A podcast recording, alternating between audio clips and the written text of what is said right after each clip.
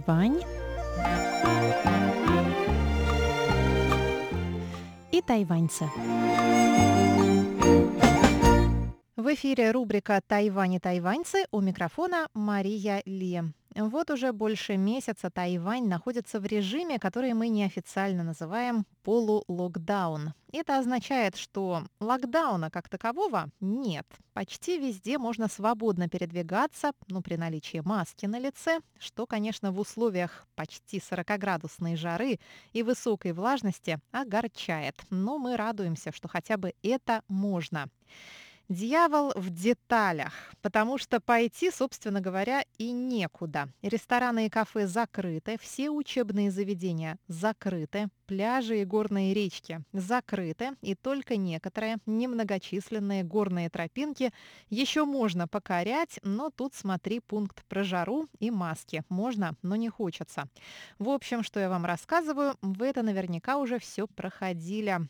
Но все же, так как и в некоторых городах России сейчас наблюдается нечто похожее, мне хочется как-то взбодрить приунывших, да и самой взбодриться и вдохновиться примером людей, которые не сдаются и которым любой локдаун нипочем.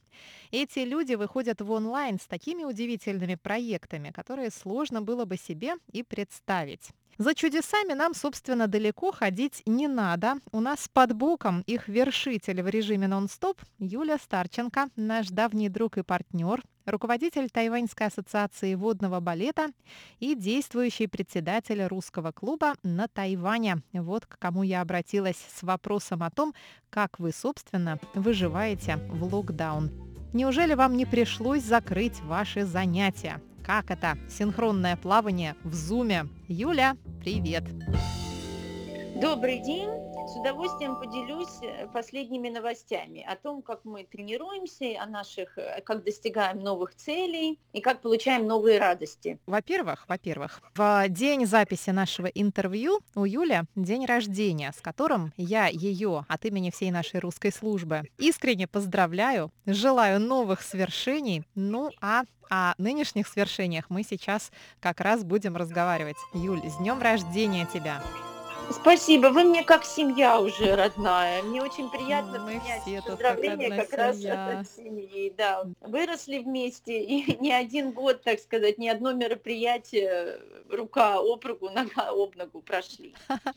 Ну что ж, расскажи, пожалуйста. Ну, то есть и сначала я расскажу, что я была просто абсолютно поражена, когда я расспрашивала своих знакомых о том, что, собственно, вы сейчас делаете и как справляетесь э, с вашими задачами, так как э, мне самой пришлось столкнуться с преподаванием онлайн, но все же мне проще, как бы язык преподавать онлайн это одно дело, но синхронное плавание это, по-моему, уже какой-то высший пилотаж. Как это, Юля, у вас происходит?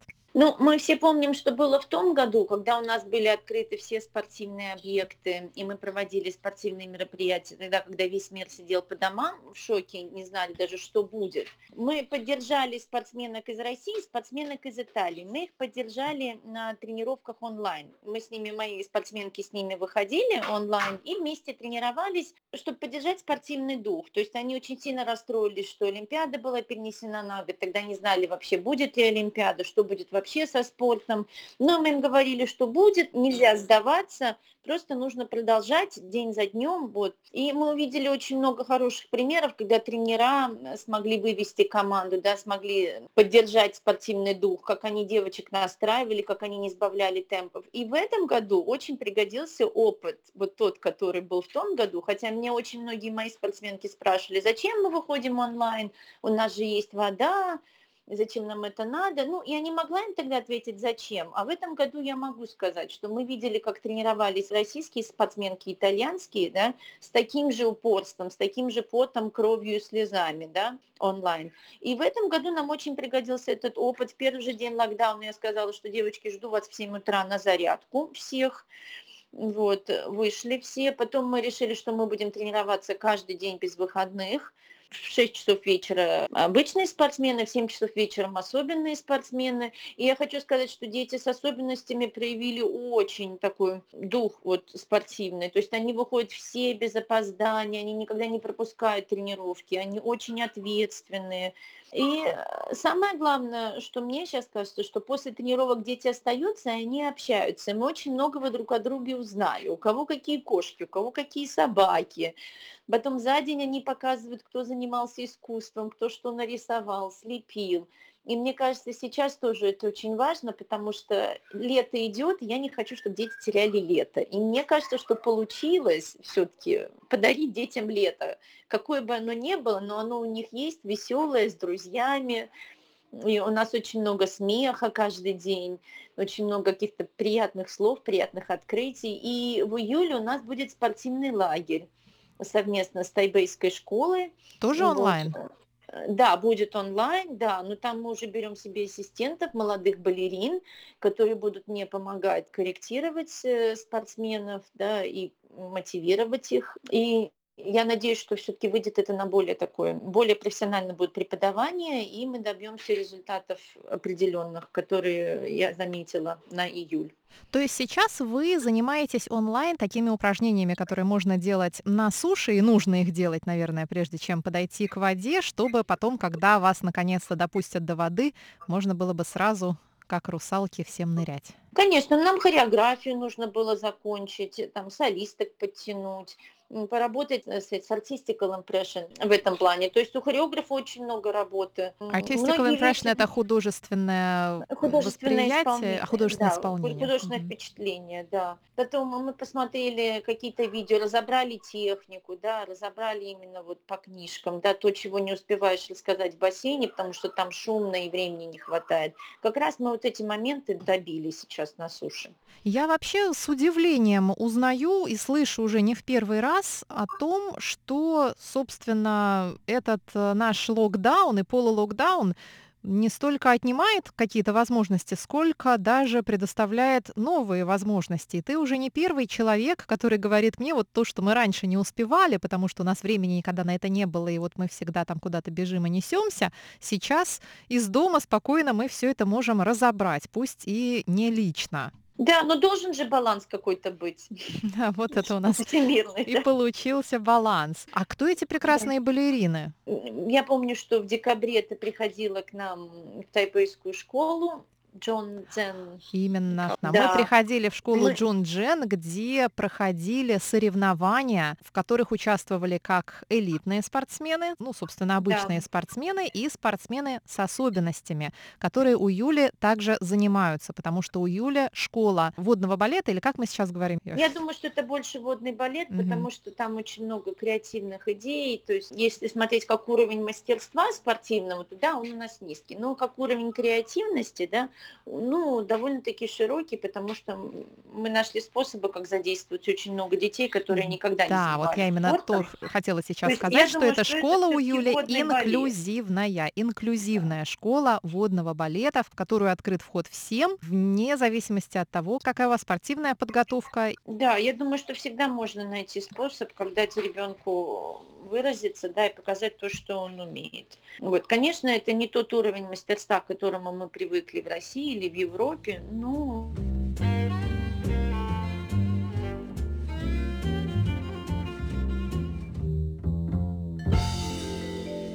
Какие еще занятия онлайн, помимо твоего основного направления водного балета, существуют в рамках твоих других проектов, потому что мы знаем, что проектов у тебя большое множество. Ну, в культурном центре «Матрешка» у нас как были классы, так они и остались, да, то есть у нас по субботам класс, мы читаем истории с особенными детьми, также мы собираемся по субботам, также мы общаемся, то есть дети не чувствуют себя брошенными, они чувствуют что-то в их жизни постоянное, мне кажется, это очень важно для их эмоционального состояния. И с детьми от смешанных браков тоже у нас проходят занятия онлайн с самыми маленькими. И нам очень повезло, потому что к нам приехал педагог из России, да, настоящий, настоящий педагог, который тоже может, который как раз вот сейчас работает с детьми онлайн. И вчера у нас было занятие, все в очень большом восторге дети. И я бы с большим удовольствием передала сейчас микрофон ей.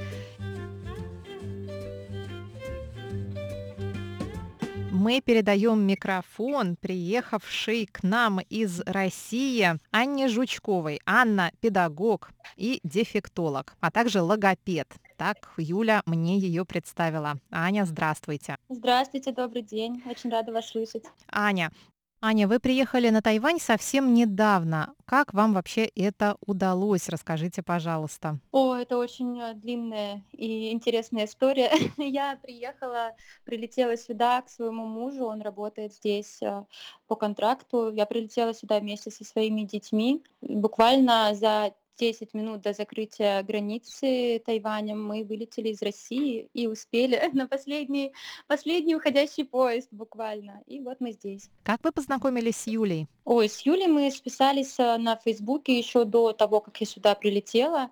Она мне написала в ответ на мой пост э, в группе на Фейсбуке, и мы начали общаться. Мы с Юлей в каких-то, во многих даже вопросах единомышленники, такие идейные люди, очень любящие детей и свою профессию, и поэтому вот мы нашли много точек соприкосновения и как-то начали общаться.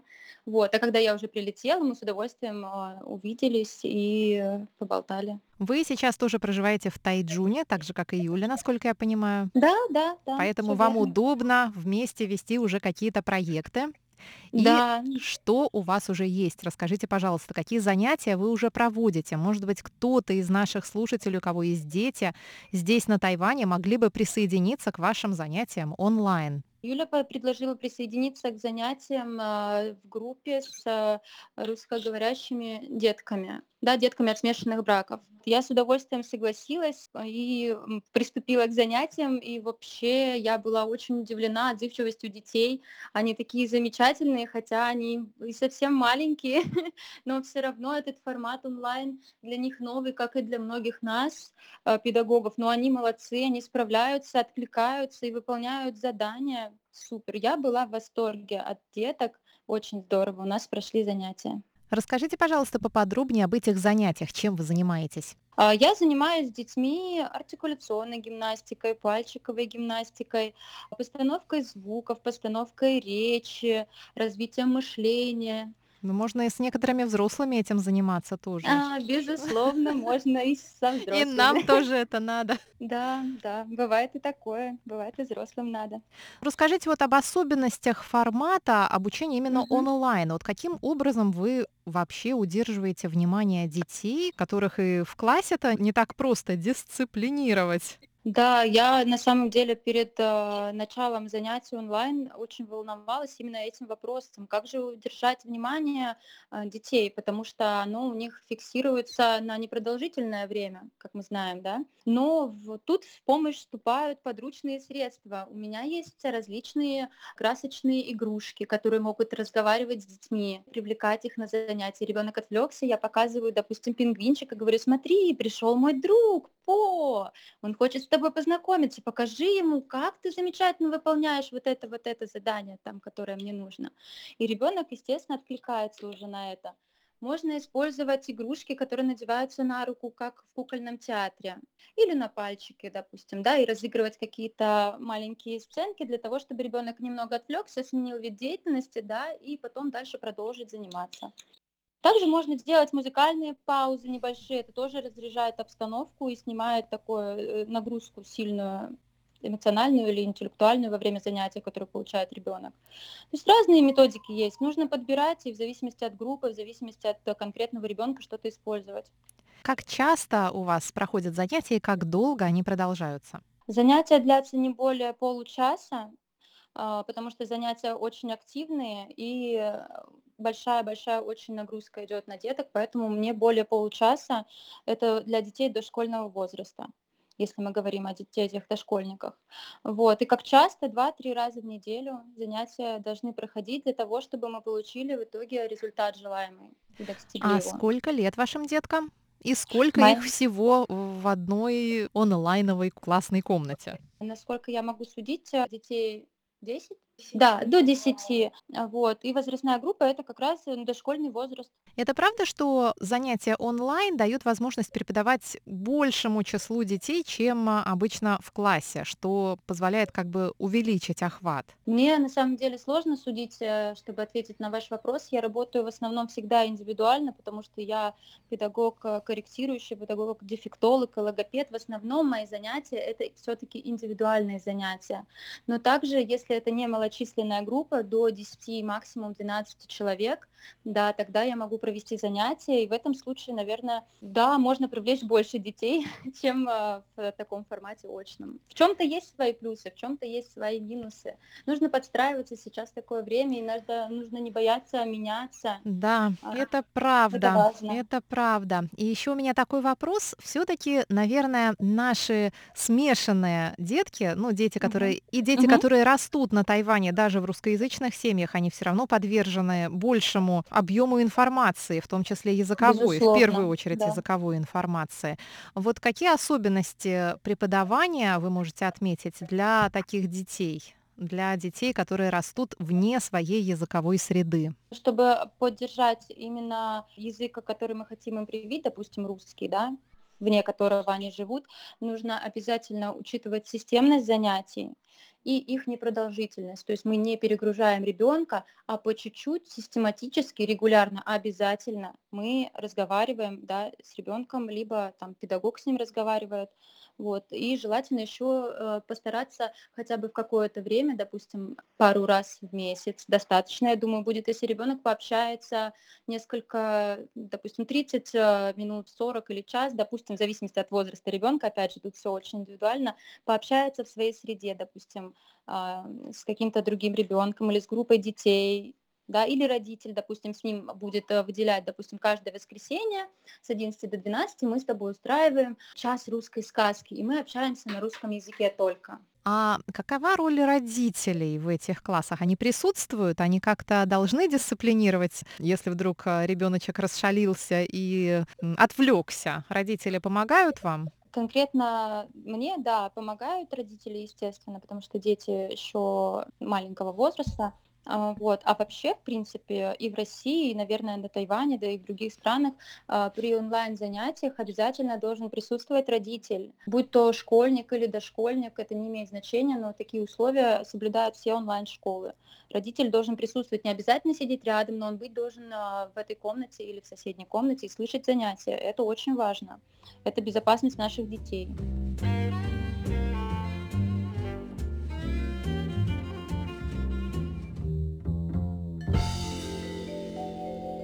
Аня, большое вам спасибо. И я надеюсь, что, услышав э, наше интервью, нашу передачу, родители здешних тайваньских наших детей, э, русских тайваньских, присоединятся, может быть, к вашим занятиям, и, может быть, вы откроете еще и дополнительный онлайн-класс. Да, я была бы рада. Мы возвращаемся к Юле. Юля, что еще у вас происходит? Расскажи, пожалуйста, какие планы вы строите на период окончания локдауна, а если вдруг он не окончится, то вообще вот на ближайшее время? Ну вот по спортивным мероприятиям мне приятно видеть детей два раза в день, то есть я начинаю утро да, с того, что я их вижу, и день заканчивается тренировкой. То есть я вижу спортсменов два раза в день, это очень здорово. Обычно мы себе такую роскошь позволить не можем, потому что у детей школа, а июнь вот у нас такой получился прекрасный. Я надеюсь, что мы, мы разучиваем несколько танцев сейчас, которые мы надеемся показать тоже, когда можно будет ставить сцену, можно будет делать концерты. Вот. То есть несколько танцев мы разучиваем в танцевальном коллективе на русскоязычные песни. Вот я надеюсь, у нас будет возможность все это показать. Но если не будет, мы все равно придумаем возможность это все показать. В чем я совершенно не сомневаюсь, так именно в этом. Юлия, еще раз поздравляю тебя с днем рождения. Большое тебе спасибо за духоподъемное очередное интервью. Счастливой вам хорошей недели, хороших занятий, вдохновения и много-много радости. Спасибо, я очень рада, что отмечаю день рождения именно с вами, с семьей.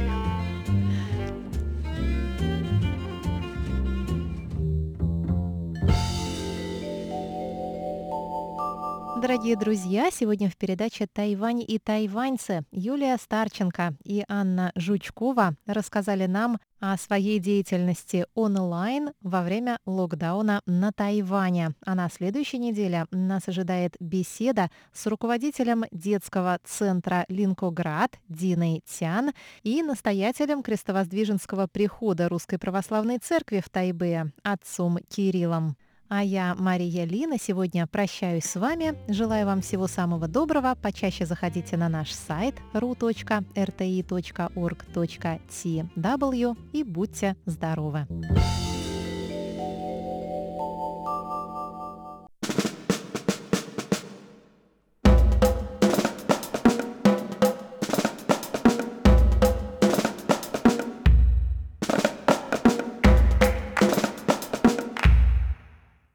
Здравствуйте, дорогие друзья! У микрофона ваш адаялский ведущий Иван Юмин и ваша ведущая Валерия Гимранова. И это значит, что вы слушаете передачу «Звуки города». На прошлой неделе мы с Лерой начали обсуждать наше детство. И сегодня мы продолжим эту тему. Вы готовы? Поехали!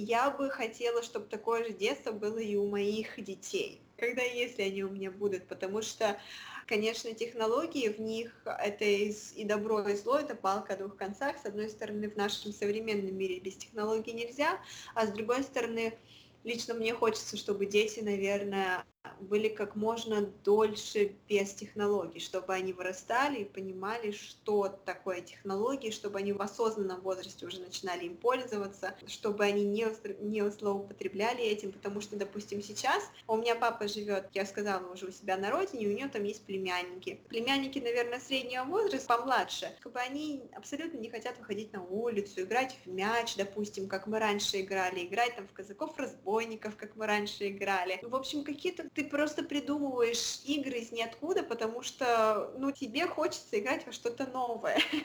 вот, они абсолютно не знают, как это делать, они не хотят, они не заинтересованы, они сидят целыми днями в компьютере, в телефоне, в общем, не знаю, чем они занимаются, но, в общем, они не выходят даже на улицу.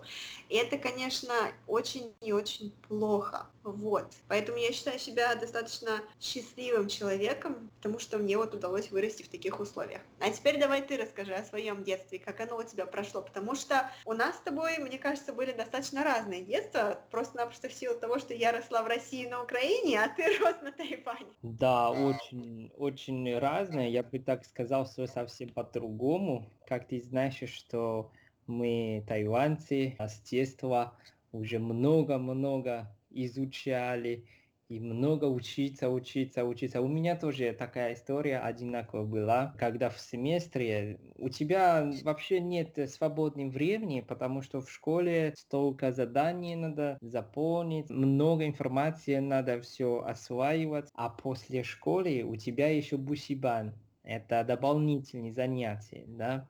Еще раз повторяю, там вот эти книги, вот эти математики и так далее. Но хорошо, что у нас есть э, вот это зимние каникулы, летние каникулы, можно немножко отдохнуть. Мой личный опыт, потому что я э, как с детства уже в церкви, поэтому у меня есть друзья, очень хорошие друзья, все из церкви. Поэтому по субботам, по воскресеньям мы встречаемся, придумываем какие-то мероприятия или просто собирались, придумали какое-то дела и не только для себя и для церкви. Например, мы э, почти все играли на инструментах, Поэтому мы собирались вместе, а, репетировали и выступали. Когда летние каникулы, у нас есть вот такие специальные, как э, лагерь.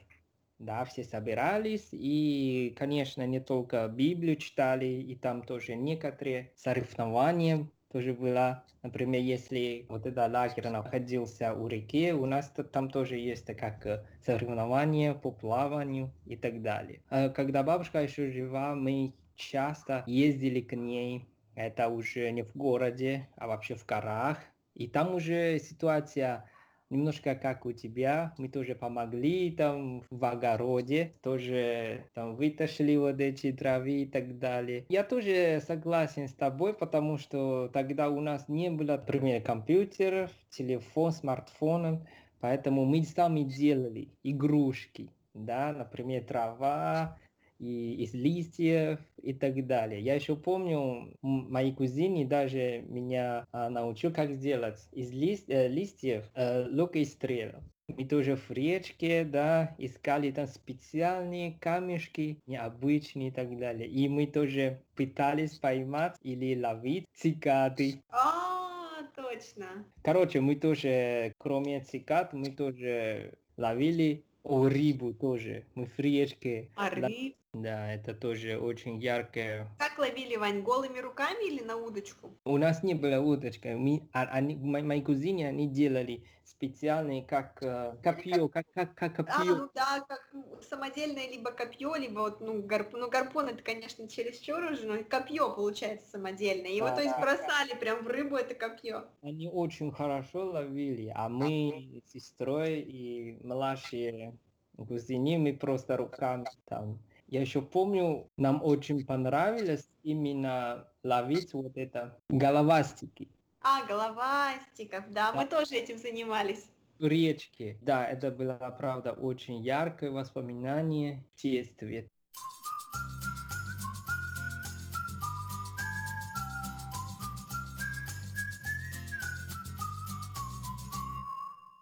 Ну, как ты сказала, что сейчас все по-другому, я даже видел, например, племянник, вот, хотя моя сестра пыталась, да, чтобы он не использовал, не видел вот эти смартфон, а, компьютер и так далее, но все равно они родились, какое поколение, они без вот эти компьютер, смартфон, То есть компьютер, коммуникации и потребительская электроника. Короче, все связано с э, но- новой техникой, как ты сказала, да? Да, И компьютеры, уже- смартфоны, айподы, айпэды, э, телевизоры, в общем, все на свете. Правда, у них уже не было такого опыта, да, чтобы играть просто на природе, только все время перед компьютером или телевизором. Но ничего не поделаешь. Вот такое поколение. Я тоже вспомнила, когда ты сказал, что вы ловили рыбу. Мы летом ловили в деревне, мы ловили э, лягушек. Мы ловили лягушек, мы тоже ловили головастиков, потому что они были интересные. Ну, как бы, ну, дикие дети в деревне, что вы хотите? В общем, мы их ловили в бутылку, набирали воды, приносили домой и смотрели, как эти головастики превращаются в лягушек. Вот, как бы мы занимались, можно сказать, живодерством, но на тот момент мы не понимали, что это такое, как бы, ну, нам было интересно просто за этим наблюдать, за метаморфозами. Вот. Потом ловили лягушек, значит, взрослых уже, ловили ящериц. Я помню, мы даже соревновались, кто А. из нас поймает больше всего ящериц. Зачем? Ну, мы были маленькие, во-первых, ну сколько, может быть, лет 7, наверное, 8 было максимум нам. Мы, наверное, в промежутке там 8-10-10 лет у нас было эти детишки. Вот, и, а ящерицы были как бы они же шустрые сами по себе. Вот, и мы соревновались, кто у нас, кто из нас шустрее из ребят, кто может поймать больше всего ящериц. Вот, и, конечно же, такой бриллиантом в короне, значит, вот всех этих бриллиантов в наших коллекциях, это были такие большие зеленые ящерицы. То есть, как бы, а, были обычные ящерицы, они такие небольшие, коричневого цвета, они чуть больше ящериц, которые вот здесь на Тайване водятся, такие как гекконы. Вот, а там прям ящерицы были. Они были подлиннее, но они были достаточно такие обычные, то есть невзрачные сами по себе, и их можно было поймать, как бы увидеть везде, в принципе, и можно было их поймать везде. Вот, а зеленые ящерицы, их можно было увидеть очень редко, их можно было и поймать, естественно, тоже мог далеко не каждый, потому что они очень быстрые, шустрые, еще водятся далеко не везде. Вот, и мы, конечно, соревновались в этом. Я сейчас понимаю, что как бы, ну, одно дело поймать и отпустить, а мы же их ловили и клали в коробочку и носки несли домой. То есть я бы сейчас этого не позволила делать своему ребенку, но на тот момент нам было весело. Еще я еще помню, мы тоже э, ловили это сверчок. Сверчков. Сверчков мы не ловили никогда, нам было неинтересно, но вот ящериц мы ловили. И мы тоже делали, кстати, куколок из кукурузы, из початков кукурузы, потом куклов, кукол делали также из в общем, есть какое-то дерево, я не знаю, как оно называется, и летом у него, значит, отрастают такие куколки, в общем, там целая куча таких якобы волос, но это тоже растение, цветок, не цветок у дерева, я не знаю. В общем, мы их тоже ломали, мы их брали себе и, в общем, играли с ними как в виде кукол. Как бы, хотя у нас было игрушек много, но мы вот играли вот, вот такими именно куклами, потому что нам было интересно в это все играть. Вот еще, мы да, это же в горах, да, в горах, э, поэтому мы тоже собирали вот это Бамбук. Бамбук? Да, бамбук. У нас э, есть веселое детство.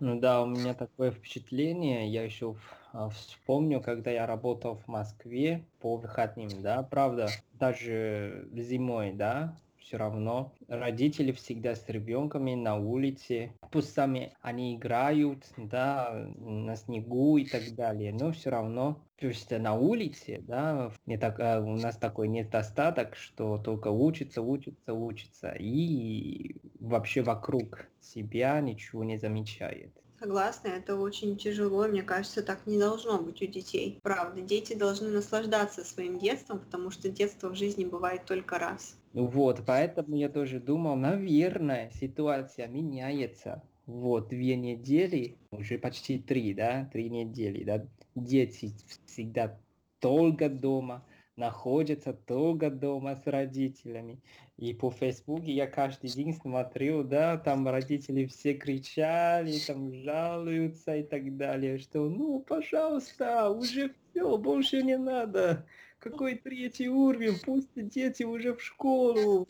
Вот. Это как раз таки говорит о том, что родители не умеют проводить время с детьми, и вот в чем дело. Ну, по сути, если действительно так подумать, это должно быть то время, когда ты проводишь его с семьей, с детьми, ты узнаешь их лучше, ты учишься у них чему-то, они у тебя учатся чему-то. То есть это то время, как бы, с одной стороны, да, это, конечно, все очень печально, что мы заперты дома, но с другой стороны, необходимо использовать это время как возможность стать ближе к семье и к детям. Но многие этого не ценят, многие начинают впадать в истерику и говорить, я уже не могу сидеть дома, выгоните детей в школу. То есть просто-напросто люди, родители не хотят заниматься с детьми, детьми, и им это тяжело. От этого мне я начинаю возмущаться очень сильно, потому что думаю, а зачем вы тогда рожали детей, если вы не хотите с ними находиться дома? Ну да, я тоже не понимаю, потому что в Тайване уже, правда, такое ощущение, что как будто учители, да, или школа, это уже как э,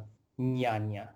Mm, да, Но на самом деле так не должно быть, да? Поэтому именно по такой ситуации, наверное, люди начали думать, например, как и я, начал думать о детстве и так далее. Дорогие радиослушатели, расскажите нам о своем детстве и расскажите, если кто-то из вас был закрыт также дома с детьми, о своем опыте пребывания дома 24 часа в сутки, 7 дней в неделю на протяжении нескольких недель, а то, может быть, и месяцев.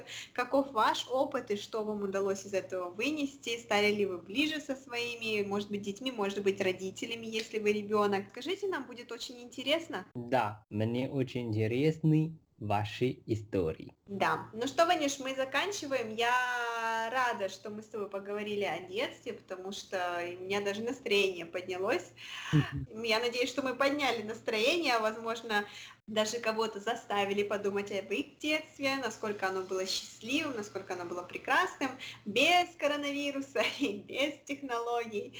Вот, ну а я жду тебя на следующей неделе для записи новой передачи.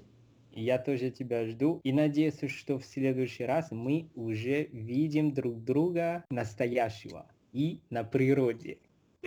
Согласна с тобой полностью. Ну что, Ванюш, будем прощаться? Дорогие друзья, сегодняшняя передача подошла к концу и надеемся, что вам понравилось.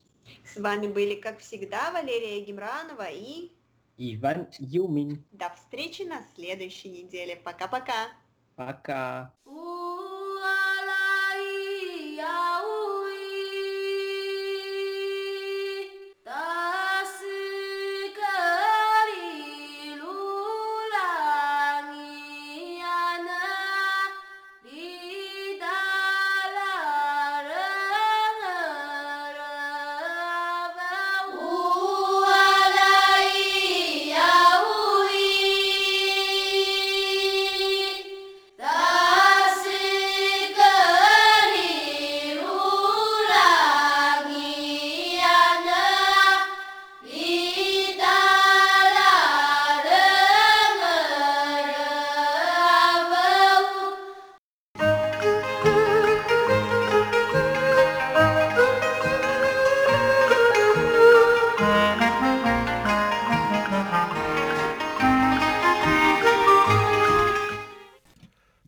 Здравствуйте, дорогие слушатели Международного радио Тайваня. В эфире еженедельная передача из рубрики «Новости экономики». У микрофона ведущий передачи Андрей Солодов. Если вы припоминаете, дорогие радиослушатели, в прошлой передаче мы подводили предварительные итоги развития мировой экономики в нынешнем году – Сегодня я предлагаю продолжить эту весьма важную тему. Итак, мировая экономика в 2021 году. Предварительные итоги. Выпуск второй.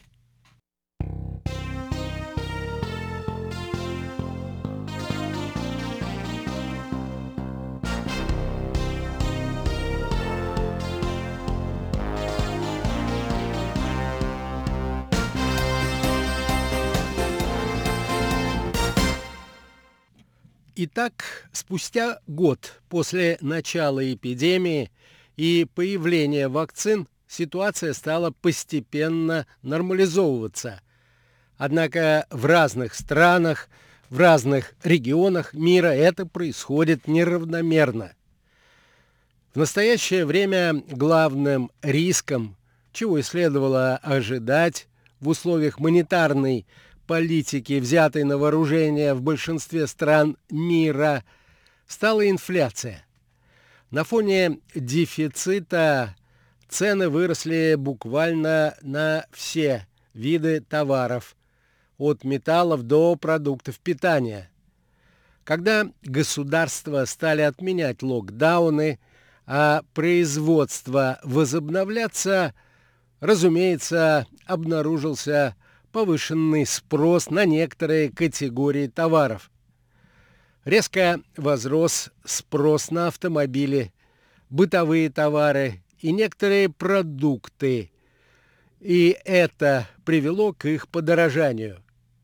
Чтобы опередить еще больший рост цен, производители усиленными темпами пополняют запасы медь, железная руда, сталь, кукуруза, кофе, пшеница, соя, пиломатериалы, полупроводники, пластик и картон для упаковки. Во всех этих товарных группах наблюдается, не побоюсь этого слова, почти катастрофический дефицит, восполнить который мировая экономика будет способна лишь через относительно продолжительное время. Причем пока никто не берется утверждать, когда же закончится рост цен. Эксперты агентства Bloomberg, к примеру, посчитали, что это продлится еще как минимум год. Уверенности в завтрашнем дне не добавляют и недавние события. Сырьевые рынки в качестве примера можно привести пробку в Суэцком канале, а также массовую вспышку нового коронавируса в Индии и кибератака на американский трубопровод «Колониал», которая спровоцировала топливный кризис в Соединенных Штатах. По миру стало дороже возить грузы.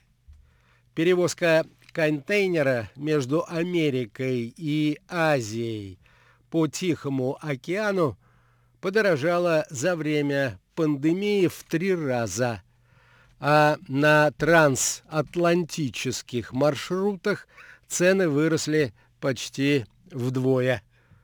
И это вряд ли будет потолком для роста цен, поскольку Европа отстает от Азии и Америки в возвращении к прежним темпам производства и потребления.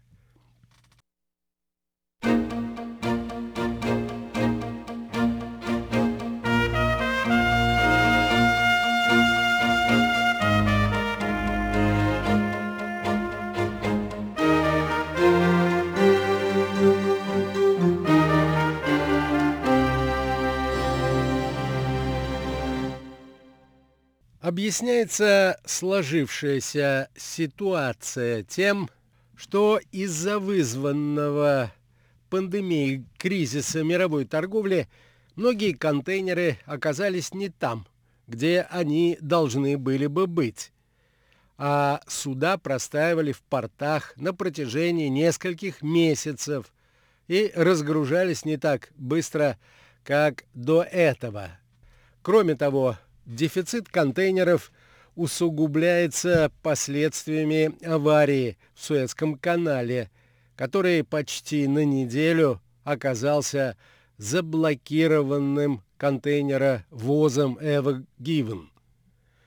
Тысячи его контейнеров не были доставлены вовремя адресатам, а сотни других грузовых судов оказались в пробках по обе стороны канала, важнейшие водные артерии мировой торговли.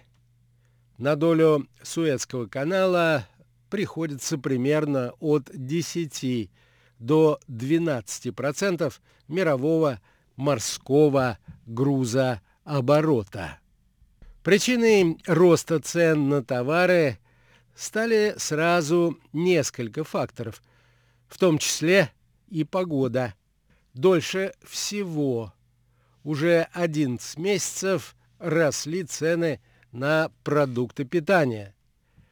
Продовольственная и сельскохозяйственная организация ООН подсчитала, что цены на еду достигли максимума, начиная с 2014 года. Эксперты объяснили это резким повышением цен на сахар, масло, мясо, молочные продукты и крупы.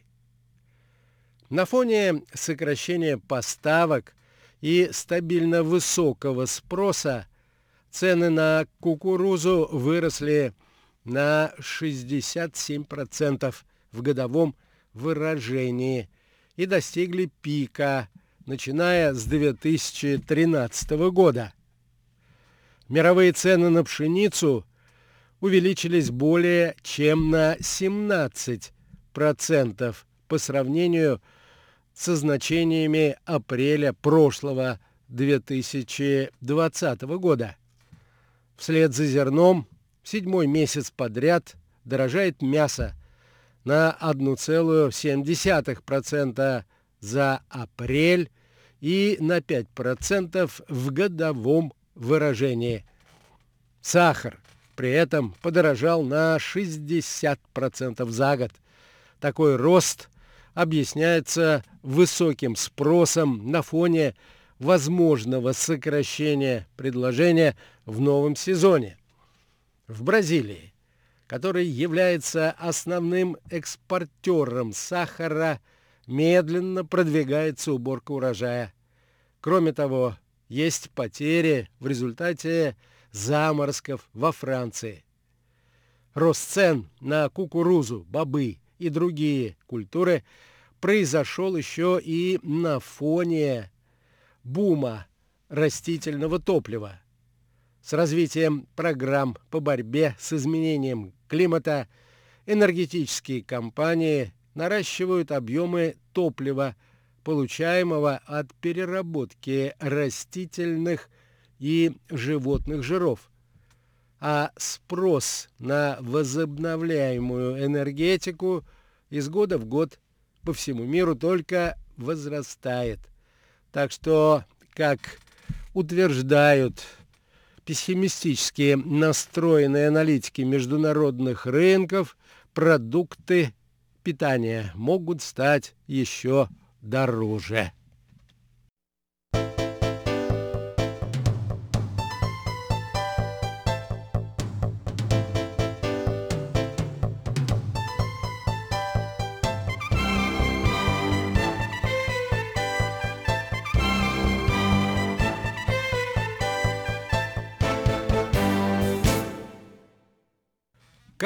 Отмечают экономисты, еще один фактор, влияющий на рост цен, это дефицит рабочей силы. Из-за этого цены на пальмовое масло за один год увеличились на 120% и достигли рекордных значений. Сейчас тонна пальмового масла стоит более 10 тысяч 90 долларов. Основные поставщики пальмового масла – это Малайзия и Индонезия. На них приходится около 85% мирового рынка. Пандемия коронавируса вызвала дефицит рабочих рук в этих странах и привела к сокращению в результате производства. При этом главные импортеры, а это Соединенные Штаты и Китай, напротив, наращивают потребление этих продуктов. Подорожание сырья неизбежно отразится на ценах всех продуктов, где используется пальмовое масло, от шоколада до губной помады. Кроме этого, на фоне вспышки эпидемии коронавируса в Индии дорожает и индийский чай.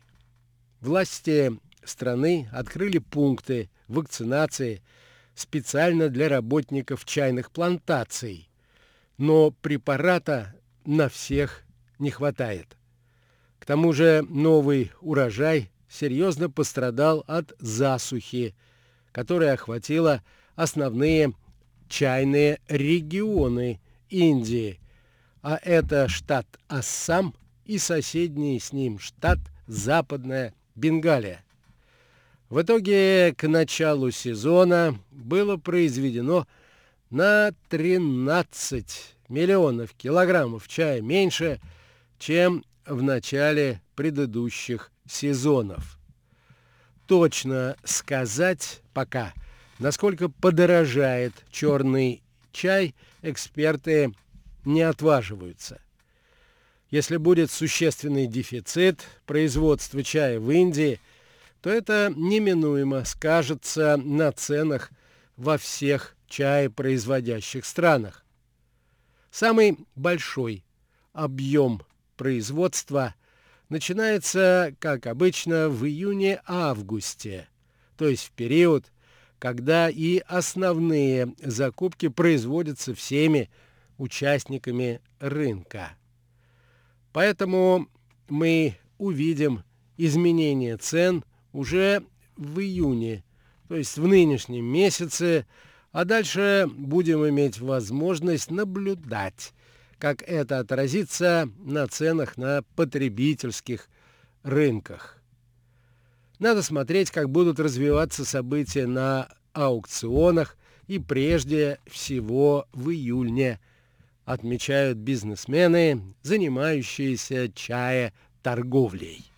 Как я уже отмечал, неравномерное восстановление мировых экономик привело к к неконтролируемому росту инфляции по всему миру. С начала 1990-х годов мировая экономика, как указывают эксперты, лишь трижды переживала сопоставимый скачок цен на продовольствие. В последний раз такое происходило в 2010-2011 годах и сопровождалось серией народных выступлений и протестов на Ближнем Востоке, которые получили название «Арабская весна». Стремительный рост темпа инфляции на рынках продуктов питания сулит миру возможную волну социальных потрясений, прежде всего в экономиках развивающихся стран. На этой не очень радостной ноте позвольте мне завершить нашу очередную передачу, дорогие друзья. Мировая экономика восстанавливается, однако это сопровождается появлением новых угроз. До свидания.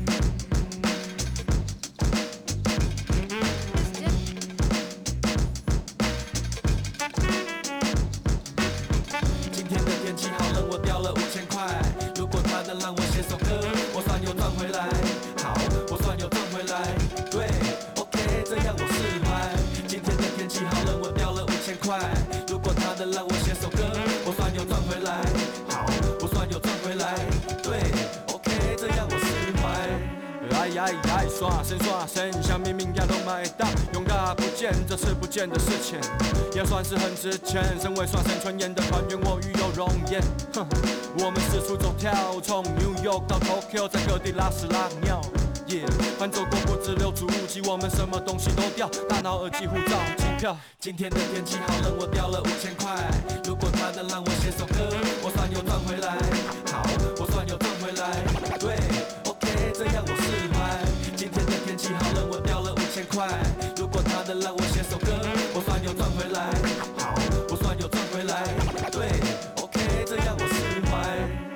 到底想要赚啥？零八在大阪掉了机票，差点没有办法。没丢过护照，机票海关前找到。Sorry，我是个雷包，生命中有多少时间都在回忆我的东西在哪？